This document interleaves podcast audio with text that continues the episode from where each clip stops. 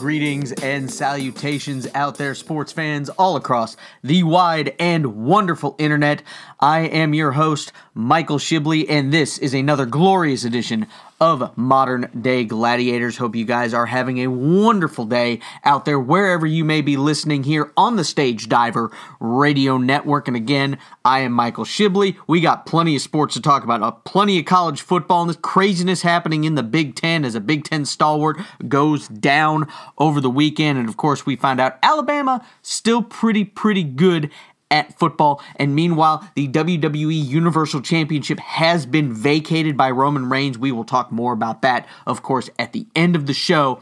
But first, before we get into everything, let me again say you are listening to Modern Day Gladiators here on the Stage Diver Radio Network. And of course, you can check out all the great Stage Diver radio shows at stagediverradio.com. You've got Haffle, you've got J&B's DLC, which I will be a guest on next week, so stay tuned for that one, talking some video games. Of course, I'll bring some sports stuff into that as well, so looking forward to being with them on that show. Of course, you've got Scruffy Little Podcast, you've got one Fall or 60 Minutes, People in My Neighborhood, and many more. You can check them all out again at at uh, stagediverradio.com. Just head there. They've got a great uh, media player so you can listen to it while you're browsing. Of course, you can check us out wherever you find your great podcast iTunes, Google Play, uh, Stitcher, TuneIn, all those great ones.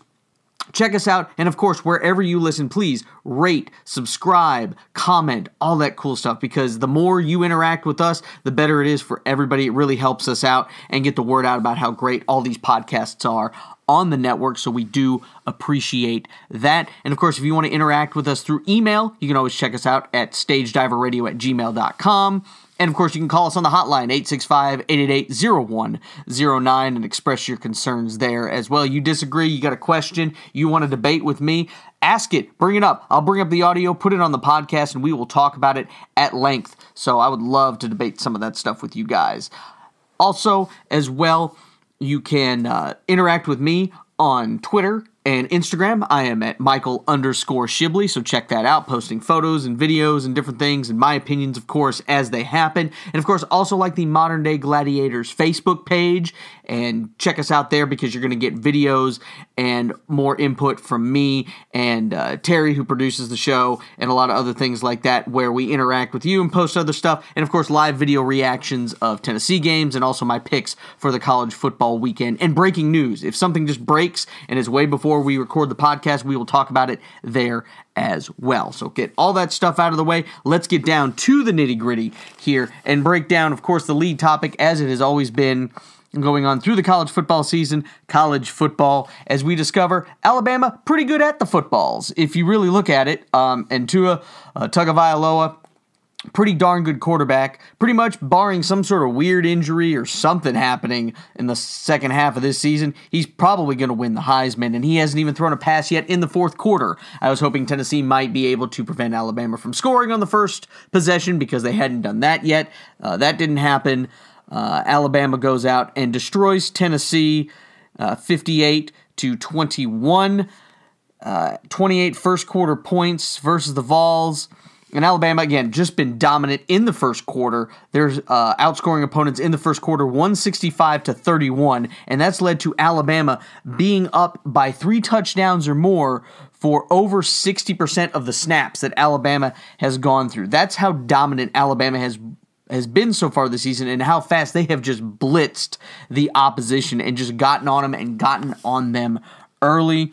Tua Tagovailoa just can he throws beautiful balls that are just not what college quarterbacks should be doing. I've seen a lot of great quarterbacks come through Neyland Stadium. Of course, Peyton Manning and some of these other guys that have come through and you look at Tua, and Tua is something else. Ken Dorsey with that Miami team that came when Tennessee, for some reason, had Miami as the homecoming opponent. I believe that was back in 2002.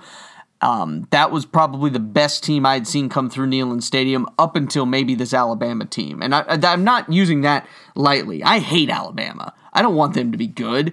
And this could be a special Alabama team. They have been blowing people out. And one of the things that Tennessee fans need to focus on, first of all, what Jeremy Pruitt said was like, hey, we got to recruit, I got to get another batch of 25 players in here.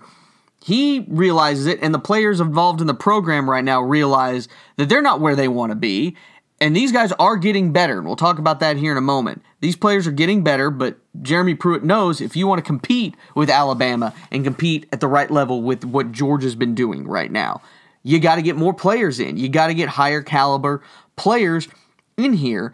So, what Tennessee fans need to focus on, they don't need to focus on that. They also don't need to focus on Butch Jones and the the video of him getting a Gatorade bath because by the way Butch Jones is uh, essentially an unpaid analyst he's like an offensive consultant for Alabama he's more of an intern because of course he's still getting his buyout from Tennessee which by the way I really want a job where eventually I suck so bad and destroy something that I'm going to still get millions of dollars to not do that anymore I would love for that. That is the American dream, it turns out to be, is just be terrible, destroy something, but still get millions of dollars to just not do it anymore. That would be great. I would love to have a job like that. But, you know, don't worry about the Butch Jones stuff. Don't worry about the picture with Butch Jones smoking the cigar at the end because we've discovered through sound bites of the last couple of years and through Butch Jones's actions here that he has no shame. There's no shame in Butch Jones's body at any point. He doesn't realize that he's the reason he's sitting over there on the Alabama sideline because he completely tanked the program. He talked a big game and couldn't back any of it up. And the coaching, he coached the worst team in Tennessee football history to eight losses, which we had never had. And he's not realizing that at all. There's no shame, and he has just no qualms about being the reason that he's on the Alabama sideline like that. So don't get mad about that because it doesn't matter. He has no shame. He's never going to realize it. And we just got to move on. And we got to focus on the last five games of the season, which I've said are all winnable games. All five of the games that Tennessee plays at South Carolina this week Charlotte, Kentucky, Missouri, and then at Vanderbilt. All of those games are winnable football games for Tennessee. I'm not saying they're going to win all of them. I don't know yet about this South Carolina game. I haven't made my pick for that. Tune in on the again the Facebook Live show for that pick when that comes up. But all these games are winnable. South Carolina has not been the team that they were the last couple of years so far. Charlotte's a definite win. They're terrible. So Tennessee should go out and win that one, hopefully very easily. Kentucky, we still don't know. We'll see what happens the next couple of weeks. They got a game. They are actually underdogs, even though Kentucky is, I think, ranked in the top 20 still. They're still ranked, and they've only got one loss, but yet they're an underdog at Missouri, and Missouri's 4 and 3 right now. Missouri, they are good at home, but I don't know how good they really are. They have not shown how great they are on the road yet, so we'll have to see with that one and then you've got Vanderbilt. And Vanderbilt has not lived up to expectations. They have beaten Tennessee four out of the last six seasons, so we'll have to see where all that lies. But these games, I believe, are all winnable. So we'll break all those down as we get closer to those. But that's what we need to focus on is getting this team back to a bowl game that is especially after this win against Auburn, that has come back onto the table. Also, I think Guarantano is still the starting quarterback for this team. Depending on how hurt he really is, they're saying right now he's good to go for South Carolina. And yeah, Chris came in and did some good things. He threw the ball around, and I thought very well. But I think Guarantano just gives you a better chance to win with the way he can throw the ball and also with his legs a little bit more. I think you have more options with Guarantano personally. So I would still ride with Guarantano at this point to close out the season because also he could be your quarterback for the next couple of years. So you want to keep that confidence in him as well. So you break all that down. And again, Alabama is blowing everybody out. So again, Tennessee needs to focus on the fact of we beat Auburn the previous week and focus on the fact that we won that game at Auburn much more than we need to focus on getting blown out at Alabama because Al- or against Alabama because Alabama's been doing that to everybody. They've been blowing everybody out. So that's what I would look at if I'm a Tennessee fan, and I am. So we will look at that. Meanwhile, in the Big Ten, Ohio State was beat down at Purdue 49 to 20. That was a great atmosphere on Saturday night in Purdue. And of course, they uh, the game was for uh, they dedicated the game and were motivated the purdue boilermakers were by tyler trent who they ran the story on espn on game day where he is a, a purdue student who's suffering from bone cancer. He, he it had uh, come back it had um, it had relapsed and he'd come back into having bone cancer. Right now it looks like it's terminal unfortunately but they were able to get him there and he was present for the game and they were able just to go up and down the field on Ohio State. The Buckeyes defense, and I know not having Bosa there is big, but there are more glaring problems than not having Bosa, which, by the way, that's coached by Greg Schiano. So I still think Tennessee fans, in just openly rejecting Greg Schiano, good job there on the Tennessee fans on that one. Meanwhile, another Tennessee coaching hope that we had had, Jeff Brohm, was the head coach here of Purdue, did an awesome job there. And hats off to Jeff Brohm for getting Purdue up. And this is a team, Purdue, who lost the first three games of the season, including to Eastern Michigan, which has not been a great team for a long, long time. So you have to look at that. Meanwhile, the Buckeyes offense only ran for 76 yards. As good as their quarterback play is and everything else that Ohio State has going, you're not going to win the Big Ten or compete in the college football playoffs if you can't run the ball at least some. And they're going to have to figure that out because they are not looking good right now in that area. And when Ohio State loses, and Urban Meyer again has had a great record at Ohio State, but when they lose, they lose bad. They got this beat down at Purdue last season. They got just destroyed at Iowa. Clemson just blew and sh- blew and bleh, blew and shut them out at, in the college football playoff. All these different things. So when they lose, they lose big. Uh, but we will see where Ohio State goes. It looks like right now the Big Ten it's going to boil down to that Michigan Ohio State game at the end of the season.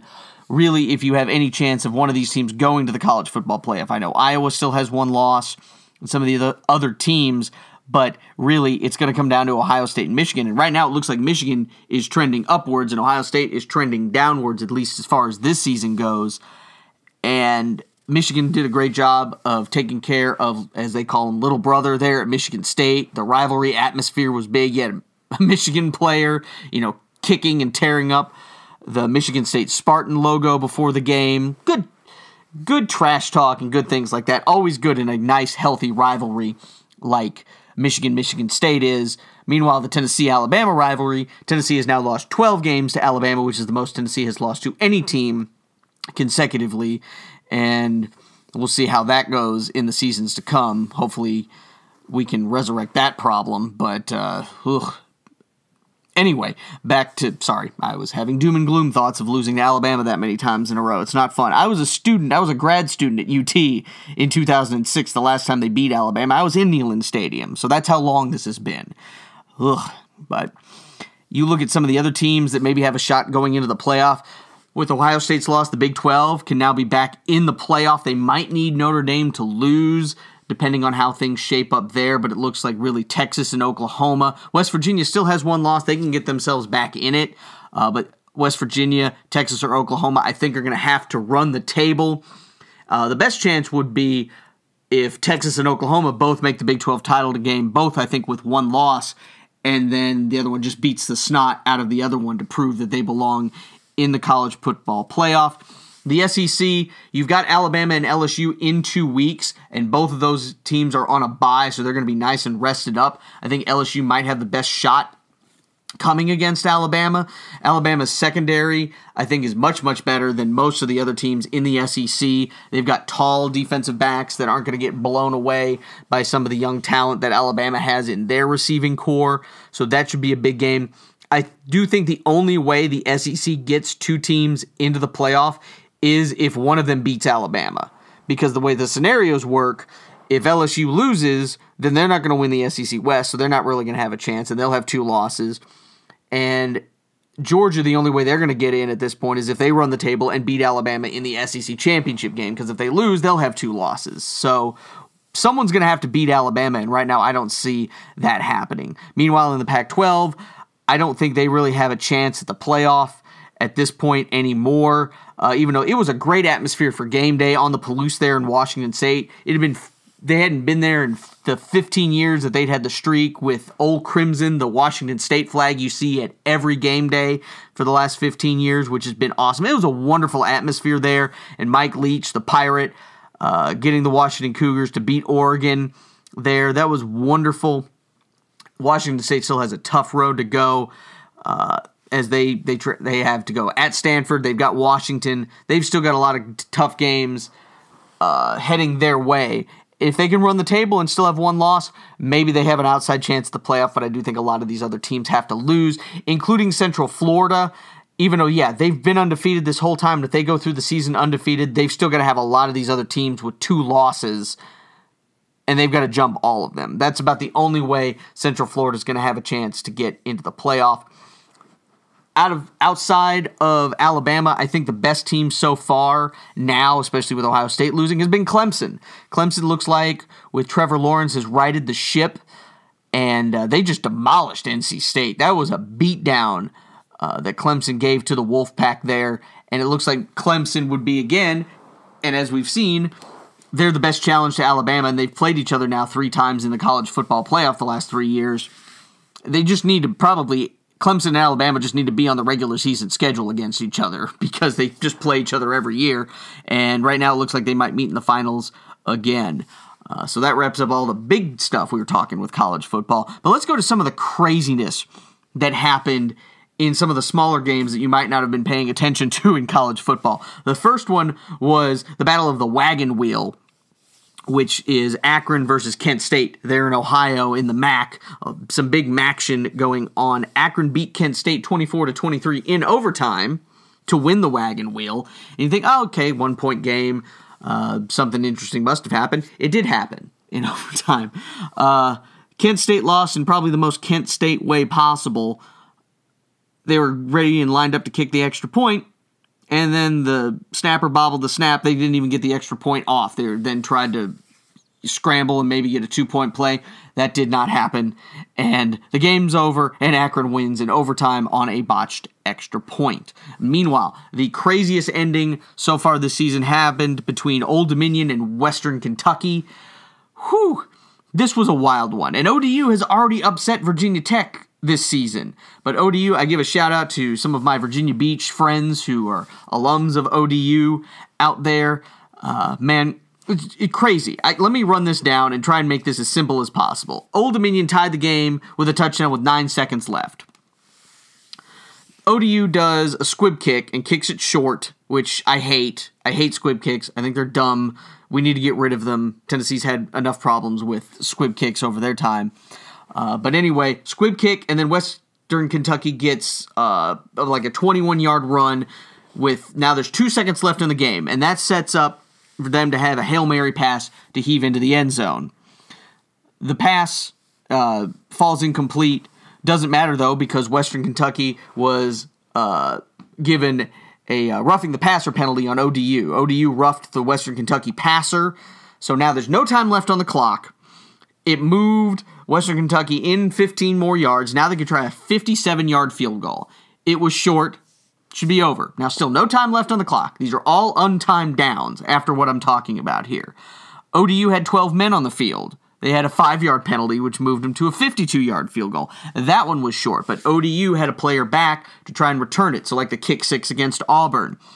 He gets pretty close. He runs about 87, 83 yards before he is finally, finally tackled, and they're like, okay, game's over. Now it's time to go to overtime. Nope. Western Kentucky was called for a face mask on the return, which then set up ODU to make a chip shot field goal to win the game. So all of this happened with no time left on the clock. These were all untimed downs because of penalties, which was just insane. What a what a crazy way for this to happen. It, it's mind boggling, and it's one of the reasons I love college football because you're never going to see an ending like that in the NFL. I can't imagine that anyway. Meanwhile, looking forward to this week, we've got some big games going forward. We've got the ninth ranked Florida Gators and the seventh ranked Georgia Bulldogs meeting in Jacksonville in the game formerly known as the world's largest outdoor cocktail party. You've got Iowa and Penn State matching up in a in a top 20 matchup there. That one should just, you know, pretty much be an eliminator to any types of hope, even though Penn State now has two losses. Iowa still has just the one, but definitely an eliminator if Iowa loses. Washington State coming off this big win against Oregon. Now they have to travel to Santa Clara to take on Stanford. They're heading to the farm there to take on the 24th ranked Stanford Cardinal. So, some big college football action as always, and of course, we'll break all of that down here on Modern Day Gladiators. Switching gears to wrap up this first segment, of course, postseason baseball. We're at the World Series, ladies and gentlemen, and I could not have been more wrong with my picks. I picked the Astros and I picked the Brewers, and I was wrong. It's the Dodgers and Red Sox. So, which is probably good ratings wise for Major League Baseball, as I mentioned last week. Uh, two premier teams, uh, the Dodgers are they have now in their 20th World Series, which I believe is the second most all time to the Yankees. This is the first World Series that they've played against each other since 1916. You'd think these two big programs and franchises in baseball would have played each other more often in the World Series. That has not been the case. The last time they played again, 1916, the Red Sox still had Babe Ruth on that team. They beat the Dodgers in that series, and they weren't even the Dodgers then. They were the Brooklyn Robins at that point. Uh, they had not become the Brooklyn Dodgers, and then, of course, the Los Angeles Dodgers. So, should be an interesting series. I'm really excited to watch it. Uh, again, two big traditional franchises. Um, of course, we might not have had that because of what happened in Game 4 of the American League Championship Series between the Houston Astros and the Red Sox. Uh, Jose Altuve in Game 4, he had hit a ball, looked like to be a home run, and Mookie Betts went back to catch it and reached up and the ball bounced off his glove and we all thought it was a home run or at least a double. It was ruled an out because of fan interference.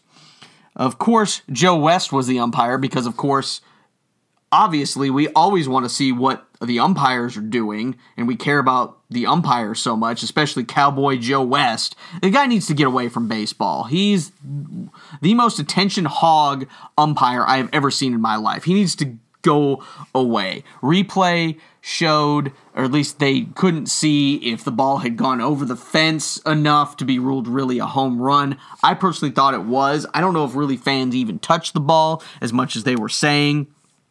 I would have given him at least a double, not a home run, just by the way things went. And again, I flash back being a Baltimore Orioles fan to Jeffrey Maier back in 1996. Uh, with that one, obviously Jeffrey Maier reached over. They didn't have instant replay back then, but that was ruled a home run, which just infuriated me. And of course, Bartman happened back in 2003 with the Chicago Cubs. So just harkens back to those terrible memories.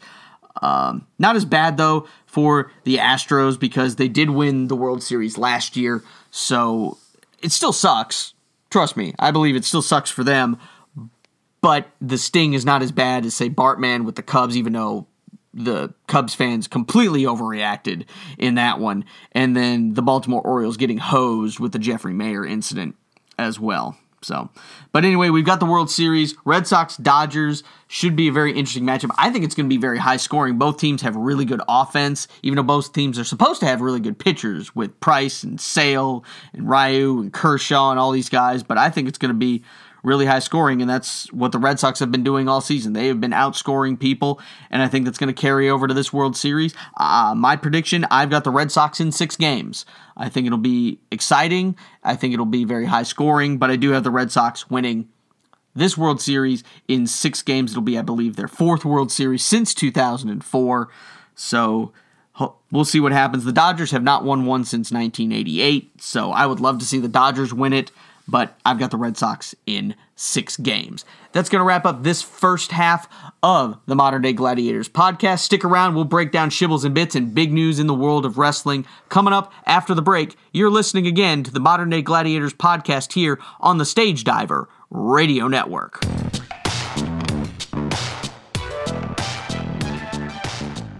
Welcome back, everybody, to Modern Day Gladiators. Thank you guys for sticking with us. And as always, I am your humble host, Michael Shibley. Let's hit up all the other sports news that has fallen through the cracks. This is Shibbles and Bits.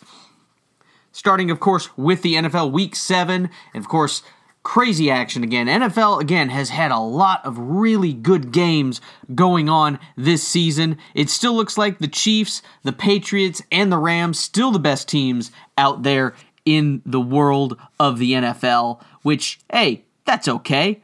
Totally okay with that. It's just kind of cool to see the Chiefs recover from the great game they had against the Patriots.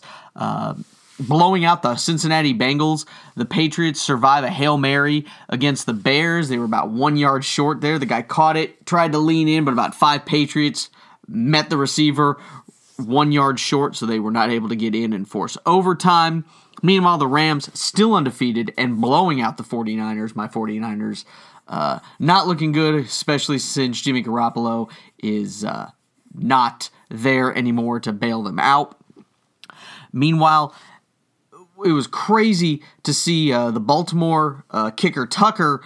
He missed his first ever career extra point. He had made his previous 222 in a row, and that's significant because that's what lost them the game. They lost by one point to the Saints, missing that extra point at the end. The Carolina Panthers scoring 21 unanswered points in the fourth quarter to beat the Eagles. The Eagles on rocky ground now might even have a chance of missing the playoffs.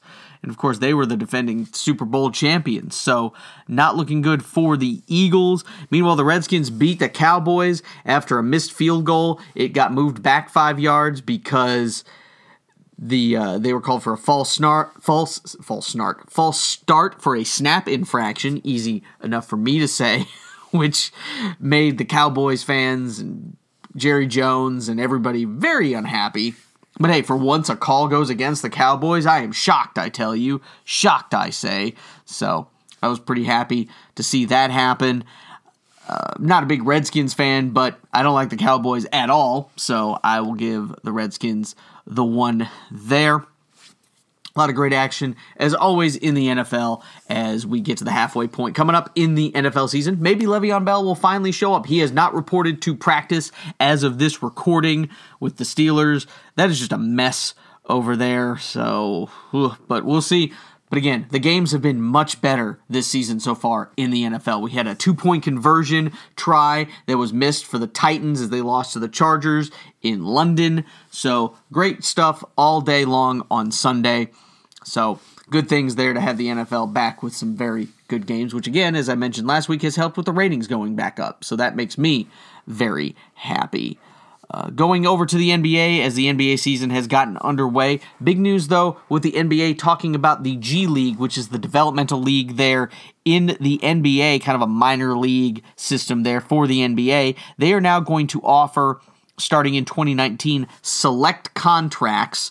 Uh, they're going to be worth $125,000 uh, for high school kids coming out that are at least 18 years old and not yet eligible for the NBA draft. Because right now, the NBA still, the rule is you have to be a year out, you have to be 19 years old essentially to join and be eligible to be drafted into the NBA. Hence, the one and done things that have been happening in college basketball, where these elite high school players play for one year in college and then go right to the NBA after that. So it, it, it's a way, I guess, to maybe alleviate and challenge the NCAA one and done rule.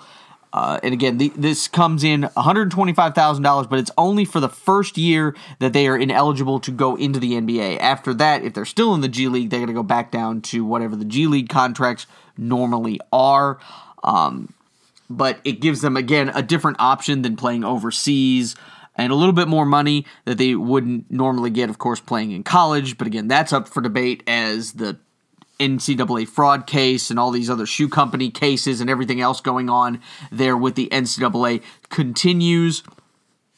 That's something that's been happening.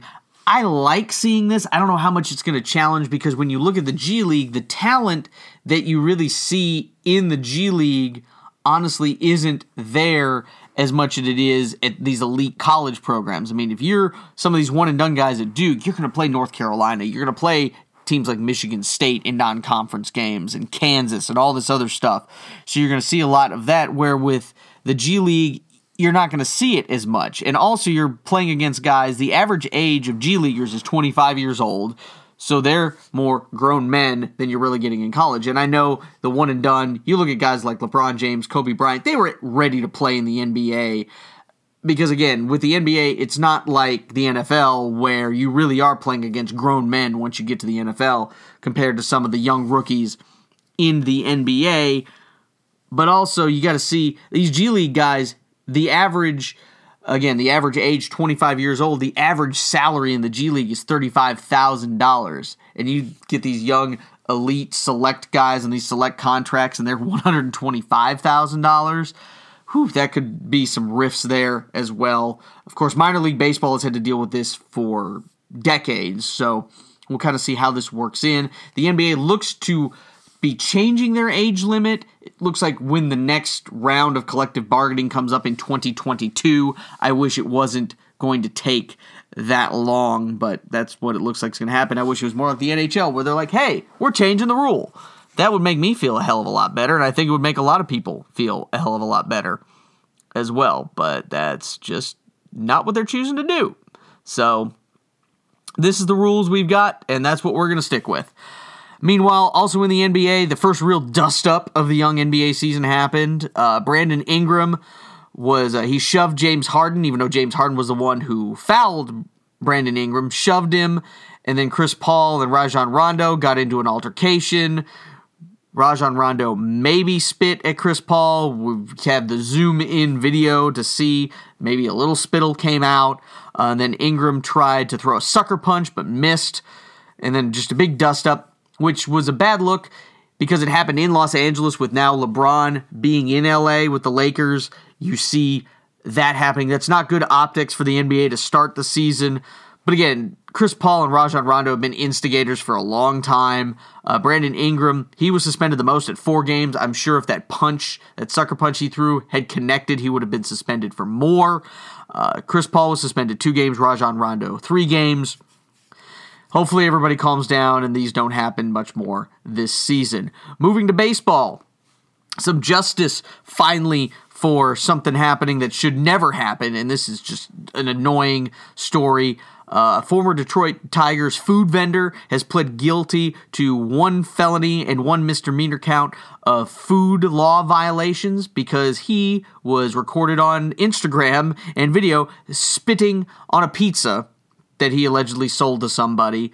This, again, it's disgusting and that should never ever happen. The fact that someone was dumb enough to record it, or if he was dumb enough to record it, the video shows uh, Jalen Curley, I believe is his name, uh, spitting on the food.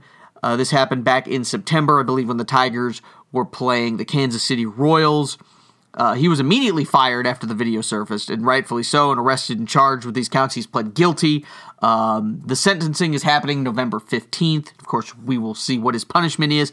He could get up to four years in prison, and I think, again, he should be punished severely. He needs to go to prison for this, I personally think, because again, you want to stop the dumb behavior like fans throwing beer and a UT fan unfortunately throwing ice at Nick Saban over the weekend. You want to stop fans and vendors and things from doing stuff like this. You need to punish them and put them in prison. They need prison time because again, I personally think you should put them in the stocks. We talked about this last week. You need to put people like that in the stocks and have a little public humiliation and then this these instances wouldn't happen as much. That's what I think needs to happen. They won't do that. They'll put them in prison instead. But I personally think uh, if you punish them and put them in the stocks in a little public humiliation, I think that would do them some good. But I do think this guy needs to go to prison. Speaking of prison, USA Gymnastics, it is still a absolute dumpster fire when you look at everything going on there. Interim president Mary Bono she resigned after four days on the job. Bono, she was associated with a law firm that had advised USA Gymnastics during the Nassar scandal. The optics there just not good. Uh, being involved, and again, Aly Raisman and Simone Biles and some of the other girls that uh, accused Larry Nassar of the terrible, terrible things that he did. Um, like, why are you hiring someone from the law firm that helped USA Gymnastics cover up everything that happened? And I agree with them. That's just stupid and terrible and should have never happened. She should have never been offered the job, let alone take it. And that's just a mess. Meanwhile, uh, you look at some of the other interim presidents they'd had. Kerry Perry was only on the job for nine months. Uh, meanwhile, former USA Gymnastics president Steve Perry, he was arrested here just up the road from where I am in Knoxville, in Gatlinburg, Tennessee, after a grand jury in Texas indicted him on ev- evidence tampering and again trying to cover things up. Just terrible optics. I have said this since this scandal really came to light more with all the testifying, they just need to burn down everything with the USA Gymnastics. The board had already resigned, and now you've got all these presidents who have just the optics are terrible with it, and people that shouldn't be involved with it who are need to get rid of it. You need to burn it down, start new. Obviously, some people have suggested this, and I agree with them. Get Aly Raisman, Simone Biles, and some of these other girls who have been with USA Gymnastics forever. Get them to run things. And I mean, they seem to have more you know integrity than anybody else involved with this. I don't know how well they would know, of course, how to run the business of USA Gymnastics, but I think they'd be better than the people they've been bringing in put them in, put them in charge, and maybe some good would come of all of this. But it's just a mess, and they need to get they just need to get someone honestly, unless you're going to get some of the gymnastic the gymnast to run it, you need to get someone who has no connection with gymnastics really to be involved at the top and then start working it way in. And that's about the only way you're going to recover from all of this terrible things that have been happening with USA Gymnastics switching to tennis real quick. There are going to be no long marathon matches at Wimbledon anymore as they have finally added final set tiebreakers because after what had happened between uh, Anderson and Isner in the semifinal uh, over last year's Wimbledon, which went six hours and 35 minutes marathon. And then, of course, you had the Isner Mahut marathon that happened a few years ago where the final set went uh, 70 to 68 games. The final set lasted over three days. You're not going to have that anymore. They're finally going to put in a tiebreaker at the final set if the final set gets to 12 games to 12. Uh, so you don't have to win by two games anymore. You finally can get to the tiebreaker, just like they have at the U.S. Open. Um, I like it because again, just the way the serving, especially in the men's game, happens, where they just can't break anybody. I like this move. Again, 12 games to 12. It's two extra sets, really, that you've got there. It's a whole extra set if 12 12, because normally they would go to a tiebreak at 6 6. Now the fact that you've moved it to 12 12. I like that. It still gives them a chance to win straight up with winning two games uh, to final set, but just get the tiebreaker, get these games over with, because that's just exhausting to watch and yeah, it's it's a marathon, but it's just not fun until the end. So just get to that. And finally, some good news too for Tennessee fans as the AP uh, preseason basketball poll has come out. You've got the usual people up at the top. You've got Kansas, number one, with 37 uh, first place votes. Kentucky, of course, number two, with 19 first place votes. Then you've got Gonzaga and Duke Virginia, and then at number six, your Tennessee Volunteers are number one. The Vols, of course, looking to go farther in the NCAA tournament after losing to Loyola Chicago in the second round. As the, of course, the Ramblers made it to the Final Four last year. And Tennessee, of course, looking to repeat as SEC champions. They shared it with Auburn, who actually comes in at the preseason poll ranked 11th. Uh, you also have, after Tennessee, you've got Nevada at number seven, North Carolina at number 8, Villanova number 9, Michigan State 10, and then of course you have Auburn. A couple other SEC teams in the top 25, Mississippi State at 18 and LSU at 23. So again, the SEC finally looks like they have turned the corner after years of being Kentucky and then everybody else. You've got some of these other teams that are making the NCAA tournament and hopefully again the Vols with Williams and Schofield and Turner and all these other guys that they've got. It was fun to watch the Vols last year. Hopefully, again, it'll be fun to watch them. I'm excited and terrified at the same time because now we have expectations. Tennessee was picked to finish 13th out of 14 teams in the SEC last year. They're not sneaking up on anybody this year, but hopefully the Vols will again be able to carry it and carry that fight feed the floor like they always say and hopefully Rick Barnes can get these guys to live up to expectations this season and get them to contend again for another SEC championship and make a deep run in the NCAA tournament. And of course, give the guys plenty of time to play much more games of Settlers of Catan, which of course they've been playing all season long last year, and hopefully they play it much more again this year. I love Settlers of Catan. My family, we played at Thanksgiving and Christmas. So hats off to those guys, and hopefully they get to play much more of that and be ranked all season long, and hopefully around the top 10 all season long. Big season here for the Vols. Looking forward to it. And Of course, we'll break down all of that on Modern Day Gladiators as the basketball season kicks off. We're going to finish, of course, things as we always do here on Modern Day Gladiators let's get into the ring, let's get into that arena, and let's talk wrestling. Big news happening last night as we record this on Tuesday.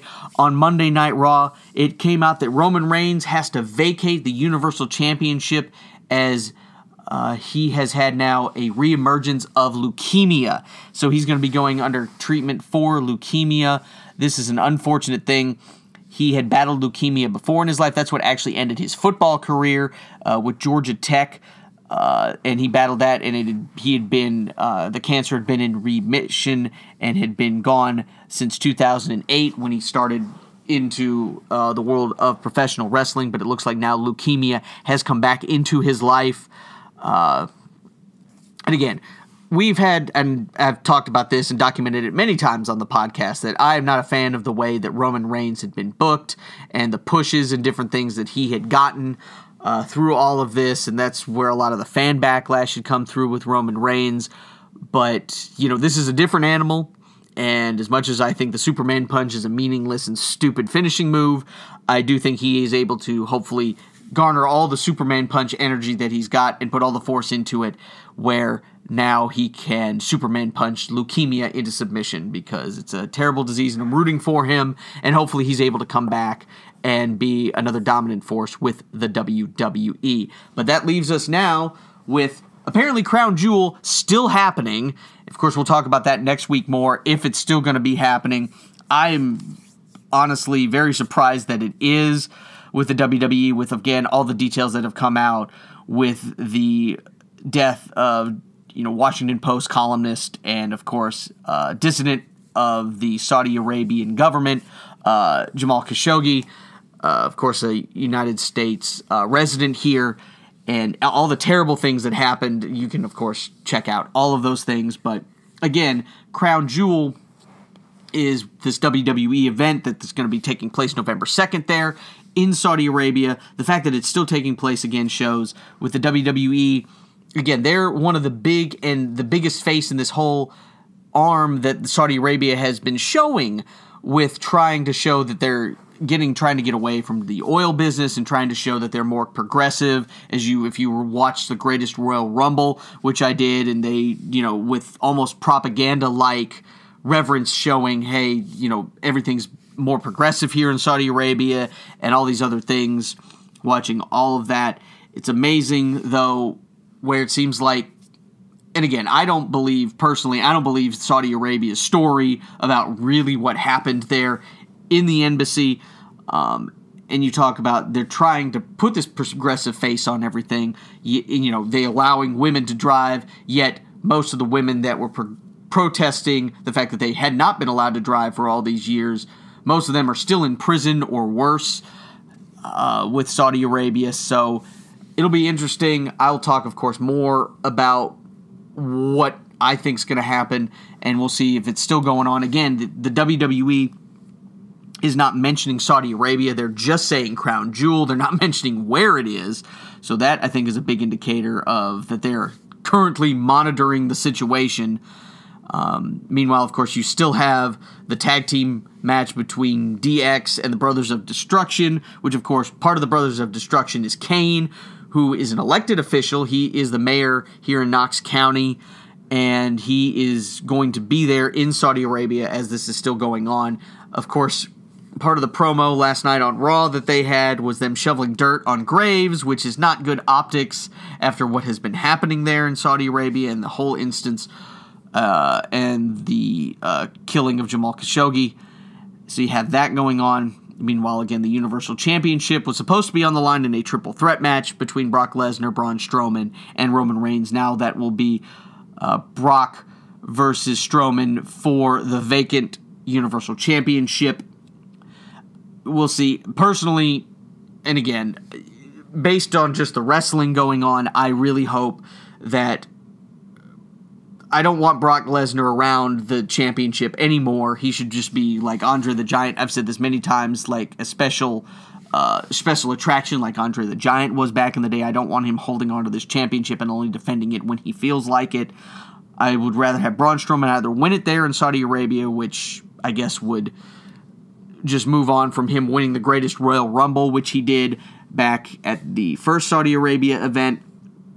that they had. And if they don't do that, do some sort of non finish or DQ finish and then have a tournament to determine the new Universal Champion at Survivor Series. All this stuff going on. Uh, again, the optics are not good, and we'll see what the PR hit for the WWE will be if they really choose to go. Uh, some of the other things that happened on Raw last night Dean Ambrose turning heel immediately after winning the tag team championships with his. Uh, with his Shield stablemate Seth Rollins, so they're champions, tag team champions together, but Dean Ambrose giving dirty deeds a couple of times, including once on the concrete floor to Seth Rollins. Uh, so that's an interesting storyline. We'll see where that one goes. Uh, meanwhile, after all this, and of course, Crown Jewel not having any women on the card as well, including back in the Greatest Royal Rumble, there were no women on the card there as well. But it's okay because the WWE is having their Evolution pay per view this Sunday, and we'll talk about that here a little bit. This is the all women pay per view that they're having, of course, on pay per view and the WWE Network. Uh, the, let's run down the card real quick in my picks. The women's battle royal, so everybody, of course, not an individual match, will be taking place in that one. Uh, the winner of this battle royal will get a championship match uh, at some point in the future. I'm going to go with Nia Jax. Uh, we'll go with the force there, and maybe that will continue if Ronda Rousey is able to retain her championship later on. You know, their match was interrupted by Alexa Bliss cashing in her money in the bank. I'd love to see Ronda Rousey and Nia Jax in a title match uh, later on down the road. Some of the other cards, you've got a three. Uh, uh, six man or six woman tag match as Sasha Banks, Bayley, and Natalya will take on the Riot Squad. I they've just apparently again ignored the Bayley Sasha Banks feud that has been going on forever. It seems like I'm gonna go with the Riot Squad getting the win here by nefarious means, and maybe Sasha Banks and Bayley will finally just start fighting and actually have a feud carrying into WrestleMania. I have no idea. I'm just gonna go with the Riot Squad in that one. Trish Stratus and Lita, the two Hall of Famers, taking on Alexa Bliss and Mickie James. I'm gonna go with the Hall of Famers, Stratus and Lita getting the win in that one. The UK uh, the NXT UK Women's Championship will be on the line in that one. Uh, we haven't seen again in any type of WWE programming. I'm assuming there had been tapes of it that has been happening as now they've got NXT UK going on on the WWE network. So I don't have a winner for that one because we don't have a champion at least crowned as of yet with the tapings and everything. Or it, there's been one that's been taped, but it has not been known officially. Uh, the 2018 Mae Young Classic Finals will be happening. Toni Storm and Io Shirai will be in that one. I'm going to go with the Australian Toni Storm. Uh, Io Shirai has been great as well. It's been a fun tournament. It has not been as good, I think, as last year's tournament overall, but it has been entertaining. Uh, Toni Storm, of course, lost in the semifinals last year, and now she's in the finals. I like her getting the win over Io Shirai also for the fact that a, uh, a Japanese woman won it last year in Kairi Sane. So, kind of going though with Toni Storm. Toni Storm looks like a star. Both these women, Shirai and Storm, look like ready-made stars, ready to make an impact here in women's wrestling. Uh, with the WWE. So that should be a really good match. The NXT Women's Championship on the line, a rematch of the 2017 Mae Young Classic Finals, Shayna Baszler and Kairi Sane. Of course, they also fought for the championship at the last NXT Takeover, and Kairi Sane getting the roll up win over Baszler there. So that should be a really good match. The two of them seem to have really good chemistry together and should be another awesome match there. But of course, the two main main roster titles on the line: Becky Lynch and Charlotte Flair doing battle again over the SmackDown Women's Championship. I want Becky Lynch to get the win again. I think she deserves it. She has become one of the most over wrestlers on the roster, male or female. So I like Becky Lynch to get the win and retain the championship there. And then Ronda Rousey versus Nikki Bella. They're selling it as Nikki Bella is some sort of threat. Of course, they're going to be using Brie Bella, I'm sure, in that one. But I've got Ronda Rousey getting the win in that one and retaining the Raw Women's Championship. So, all in all, should be a very entertaining event. Hopefully, it will be, and I'm excited to see it as well. But that's going to wrap it up for me here on this edition of the Modern Day Gladiators podcast. Again, like, subscribe, share, find us on Facebook and Twitter and everywhere you get your podcast. You can download it. Love you guys. I am Michael Shibley signing out. Love you. Too sweet. I will see you next time.